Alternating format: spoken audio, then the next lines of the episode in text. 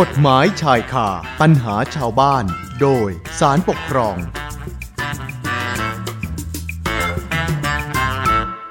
คุณผู้ฟังคะสำหรับ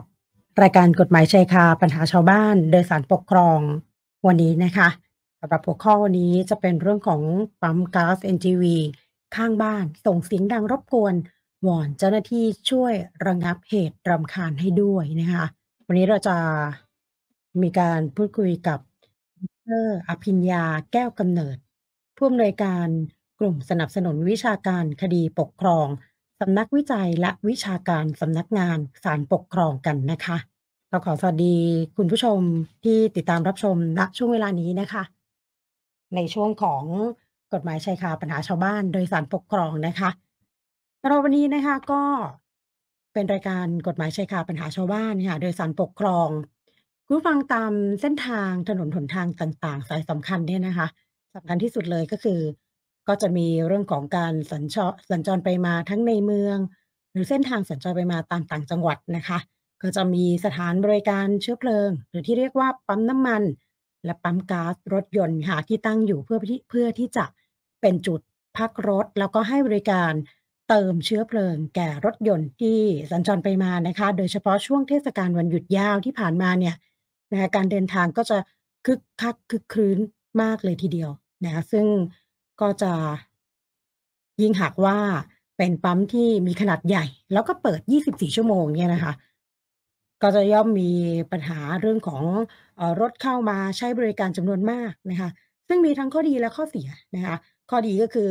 มีจุดเติมเชื้อเพลิง หรือว่าพักรถสำหรับรถยนต์ แต่ข้อเสียก็คืออาจจะทำให้ประชาชนที่มีบ้านพักอยู่ นะโดยรอบสถานีบริการเชื้อเพลิงนั้นๆเนี่ยนะคะได้รับผลกระทบจากมลภาวะทางเสียงของรถยนต์ที่วิ่งเข้าออกตลอดทั้งวันทั้งคืนค่ะ ซึ่งนะคะตัวอย่างของคดีปกครองที่วิทยากรหยิบยกมาพูดคุยกันในวันนี้นะคะก็เป็นเรื่องราวของผู้ที่มีบ้านพักอาศัยใกล้กับสถานีบริการก๊าซ รถยนต์ค่ะหรือว่าปั๊มก๊าซ NGV แห่งหนึ่งนะคะ ก็ได้รับความเดือดร้อนนะนะคะจากเสียงดังรบกวน จากเสียงรถยนต์ที่วิ่งเข้าออกนะคะวิ่งไปมาแล้วก็นะมีเรื่องของเอเสียงดังนะคะ ซึ่ง เสียงเครื่องจำหน่ายก๊าซเนี่ยนะคะก็เเป็นอีกหนึ่งนะคะที่ทำให้เกิดเสียงรำคาญนะคะ ซึ่งได้มีการแจ้งไปทางการ เอ่อ ขออภัยค่ะ ได้มีการแจ้งให้ทางการเนี่ยเข้ามาควบคุม แล้วก็แก้ไขปัญหาเสียงรบกวนจากปั๊มก๊าซดังกล่าวแล้ว แต่ผู้ที่ได้รับความเดือดร้อนเนี่ยนะ เขาก็ยังรู้สึกนะคะว่า เออ เสียงมันยังดังอยู่เลย รบกวนอยู่นะคะ อย่างเช่นเดิมยังเป็นเช่นเดิม ก็เลยได้มีการนำคดีดังกล่าวเนี่ยมาฟ้องศาลปกครองค่ะ เรื่องราวในคดีนี้นะคะจะเป็นอย่างไร แล้วก็ระดับเสียงต้องดังแค่ไหนนะ จึงจะเรียกว่าเป็นเสียงรบกวน วันนี้เราได้รับเกียรติจากดรปิญญาแก้วกำเนิดค่ะ ผู้อำนวยการกลุ่มสนับสนุนวิชาการคดีปกครอง สำนักวิจัยและวิชาการสำนักงานศาลปกครอง ที่จะมาเล่าเรื่องราวที่เป็นคดีอุทาหรณ์นะคะแล้วก็ให้ความรู้กับเราในเรื่องนี้กันนะคะ สวัสดีท่านผอค่ะค่ะสวัสดีค่ะคุณนิตยาค่ะ แล้วก็สวัสดีคุณผู้ฟังทุกท่านค่ะ ค่ะสวัสดีท่านผอนะคะวันนี้ก็ถือว่าเป็นอีกหนึ่งเรื่องนะคะที่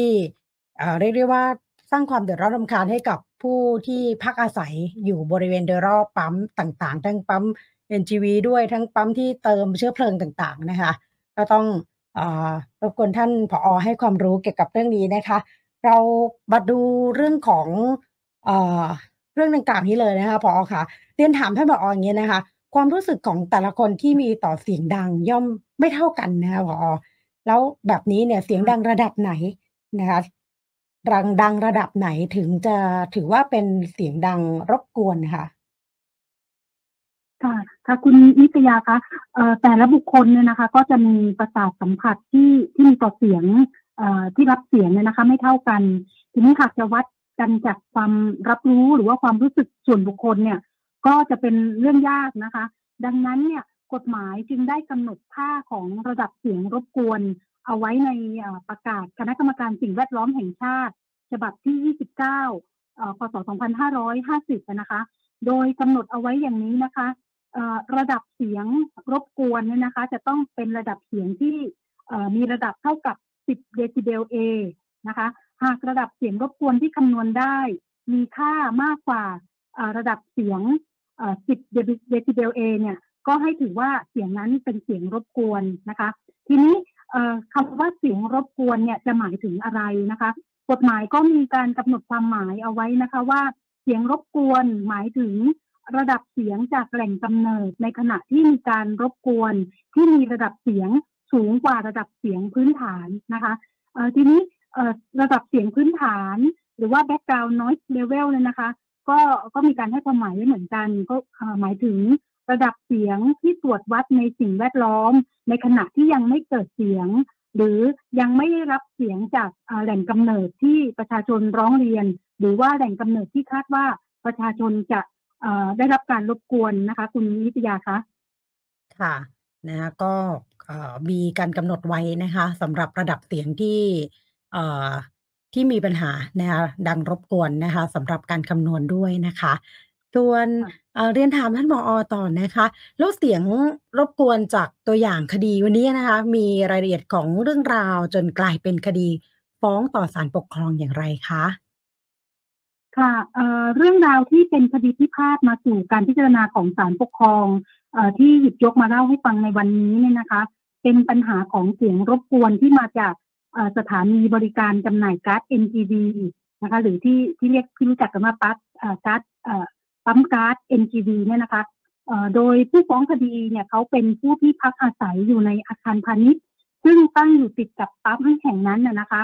แล้วก็ปั๊มก๊าซ NGV ดังกล่าวเนี่ยก็เปิดบริการตลอด 24 ชั่วโมงเลยนะคะ จึงทำให้ผู้ฟ้องคดีได้รับความเดือดร้อน จากเสียงดังรบกวน ทั้งจากรถยนต์ที่วิ่งเข้าออก แล้วก็ เครื่องยนต์ของ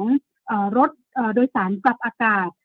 แล้วก็รถบรรทุกที่เข้ามาใช้บริการในปั๊ม รวมทั้งเสียงดังที่เกิดจากการทำงานของเครื่องจำหน่ายก๊าซนะคะ แล้วก็จากการขนถ่ายก๊าซจากรถบรรทุกก๊าซเข้าสู่ถังเก็บก๊าซเนี่ยภายในปั๊มตลอดทั้งวันและคืนเลยนะคะ ทีนี้เมื่อได้รับความเดือดร้อนหนักเข้าผู้ฟ้องคดีจึงได้ไปร้องเรียนต่อนายกเทศมนตรีนะคะ ซึ่งนายกเทศมนตรีเนี่ยต่อมาก็ เป็นผู้ถูกฟ้องคดีที่หนึ่งในคดีนี้ แล้วก็ได้ไปติดต่อที่กรมธุรกิจพลังงานด้วยนะคะ เพื่อให้เข้ามาช่วยแก้ไขปัญหา แต่ก็ปรากฏว่าเสียงก็ยังคงดังอยู่เหมือนเดิมนะคะ ผู้ฟ้องคดีจึงรู้สึกว่าทั้งนายกเทศมนตรี และก็อธิบดีกรมธุรกิจพลังงานเนี่ยนะคะไม่ได้ดำเนินการตามอำนาจหน้าที่ แล้วก็ไม่ได้แก้ไขความเดือดร้อนให้แก่ผู้ฟ้องคดีเอ่อเขาจึงนำคดีมาฟ้องต่อศาลปกครอง ซึ่งคดีนี้ก็เป็นคดีพิพาทที่เกี่ยวกับ การที่เจ้าหน้าที่ของของรัฐเนยนะคะละเลยต่อหน้าที่ตามที่กฎหมายกำหนดให้ต้องปฏิบัติค่ะคุณนิตยาคะค่ะเอ่อท่านผอคะแล้วนายกเทศมนตรีและอธิบดีกรมธุรกิจพลังงาน ไม่ได้ดำเนินการแก้ไขความเดือดร้อน ให้แก่ผู้ฟ้องคดีตามที่ผู้ฟ้องเขาคิดอย่างนั้น จริงหรือเปล่าคะเอ่อจากข้อเท็จจริงในสำนวนคดีนะคะ ในช่วงต้นก็ก็เอ่อก็เป็นไม่เป็นเช่นนั้นนะนะคะเอ่อปรากฏว่าเอ่อ ปรากฏว่าหลังจากที่หน่วยงานเนี่ยเขาได้รับหนังสือร้องเรียนนะคะนายกเทศมนตรีในฐานะเจ้าพนักงานท้องถิ่นตามพระราชบัญญัติการสาธารณสุขพศ 2535 นะคะเเขาก็ได้เรียกเจ้าหน้าที่ให้ไปลงพื้นที่ตรวจวัดระดับเสียงที่เกิดจากการรถวิ่งเข้าออกของอรถบรรทุกก๊าซแล้วก็การขนถ่ายก๊าซจากรถบรรทุกก๊าซสู่ถังเก็บก๊าซภายในปั๊มดังกล่าว นะคะ ตามข้อร้องเรียนของผู้ฟ้องคดี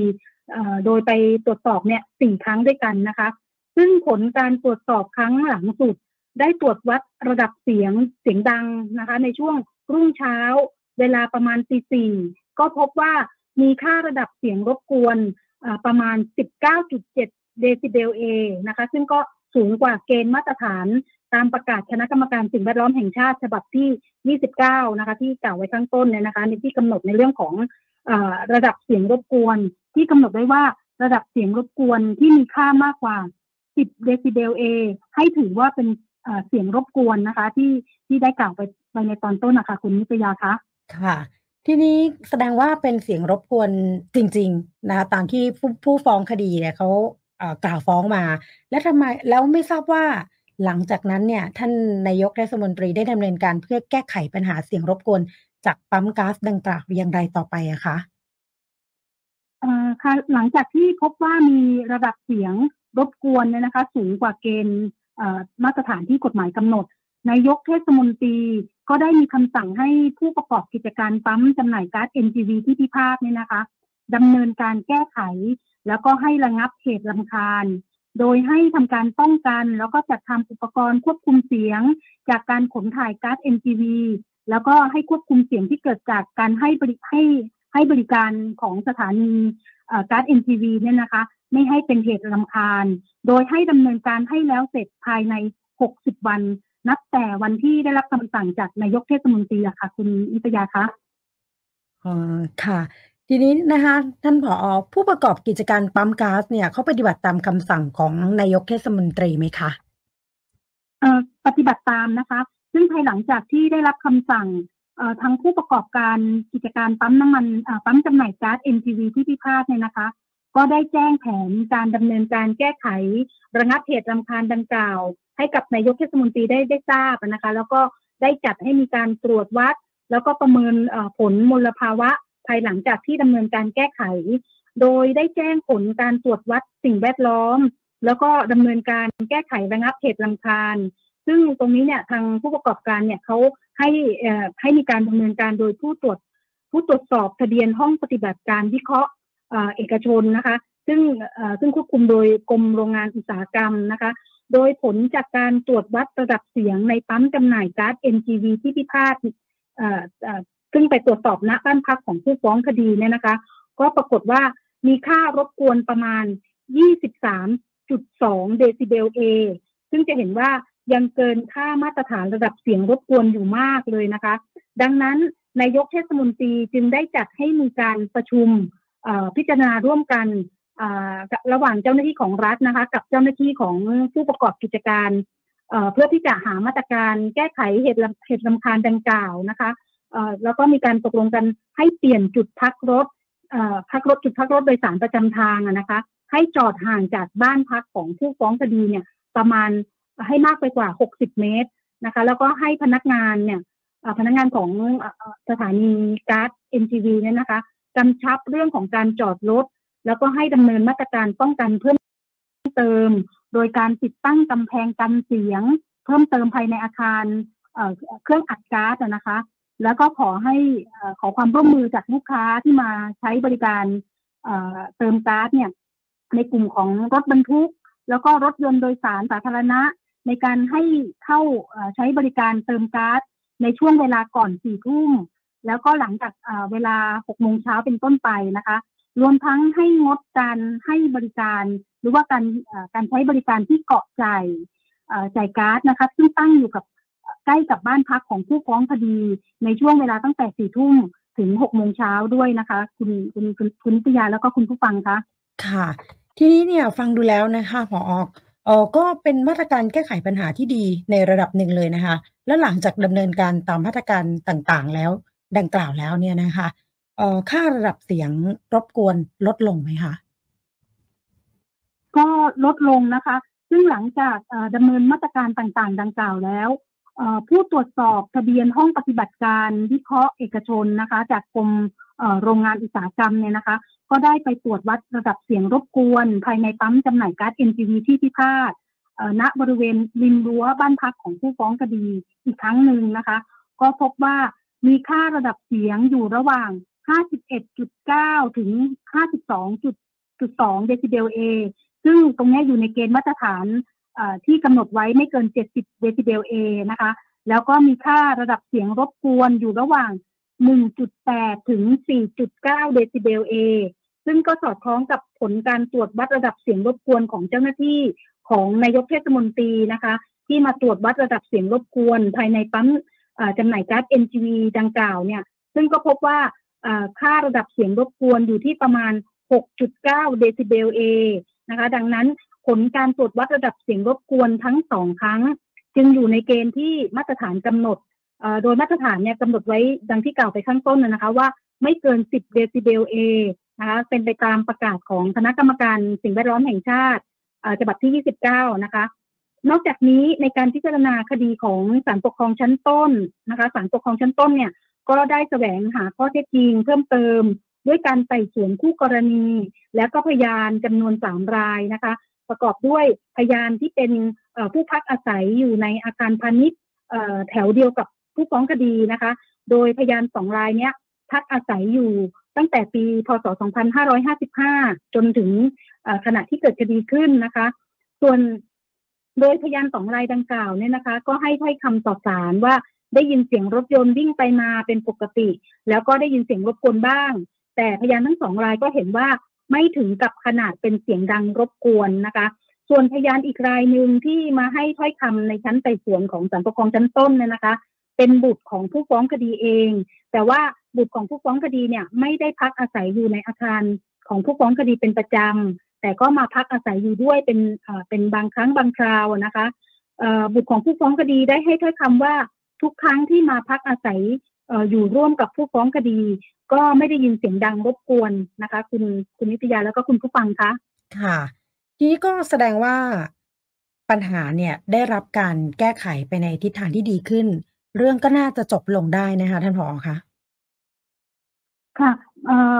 แม้ว่าทิศทางจะดูไปในทิศทางที่ดีขึ้นนะคะ แต่ว่าเรื่องก็ยังไม่จบเท่านั้นนะคะ เพราะว่าตัวของผู้ฟ้องคดีเองเนี่ยเขายังรู้สึกว่า ตนเองยังคงได้รับความเดือดร้อนเสียหาย จากเสียงรบกวนของสถานีบริการการ์ดเอ็นทีวีที่พิพาทอยู่เช่นเดิม โดยอ้างว่าตัวผู้ฟ้องคดีเนี่ยนะคะเขาก็อ้างว่าศาลปกครองชั้นต้นเนี่ยรับฟังข้อเท็จจริงในชั้นไต่สวนที่ได้มาจากพยานสามราย ไม่น่าเชื่อถือ เพราะว่าพยานสามรายเนี่ยไม่ได้พักอาศัยอยู่ในในอาคารของผู้ฟ้องคดีเองนะคะ ดังนั้นเองเนี่ยจึงเป็นเหตุให้มีการอุทธรณ์แล้วก็คดีนี้เนี่ย จึงขึ้นมาสู่การพิจารณาของศาลปกครองสูงสุดค่ะ คุณนิตยาคะอ่าค่ะ เมื่อคดีมาสู่การพิจารณาของศาลปกครองสูงสุดนะคะ ผลการพิจารณาของศาลเนี่ยออกมาเป็นยังไงบ้างคะค่ะคดีนี้นะคะ พอมาถึงชั้นศาลปกครองสูงสุดแล้วเนี่ยศาลปกครองสูงสุดได้พิเคราะห์นะคะพิเคราะห์กฎหมายต่างๆ แล้วก็เห็นว่า หลังจากที่นายกเทศมนตรี ซึ่งเป็นผู้ถูกฟ้องคดีที่หนึ่งในคดีนี้นะคะ ได้รับเรื่องร้องเรียนจากผู้ฟ้องคดีแล้ว ก็ได้ดำเนินการต่างๆ เพื่อแก้ไขเหตุเดือดร้อนดำคาญจากเสียงรบกวน ที่เกิดจากการประกอบกิจการตั้มจำหน่ายก๊าซ MTV ที่พิพาทตามที่ผู้ฟ้องคดีร้องเรียนนะคะ โดยดำเนินการหลายประการนะคะ ไม่ว่าจะเป็น